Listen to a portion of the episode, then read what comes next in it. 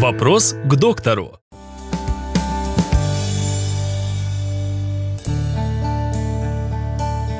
В каком возрасте нужно впервые посетить гинеколога? При первое посещение врача-гинеколога оно сопряжено с э, некоторыми возрастными изменениями.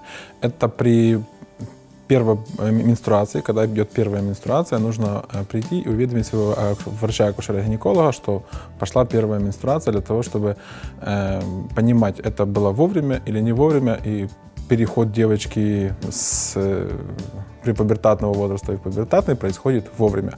При каких-то заболеваниях э, посещается врач-акушер-гинеколог э, впервые или по э, каким-то другим заболеваниям, которые требуют обследования врача-акушера-гинеколога.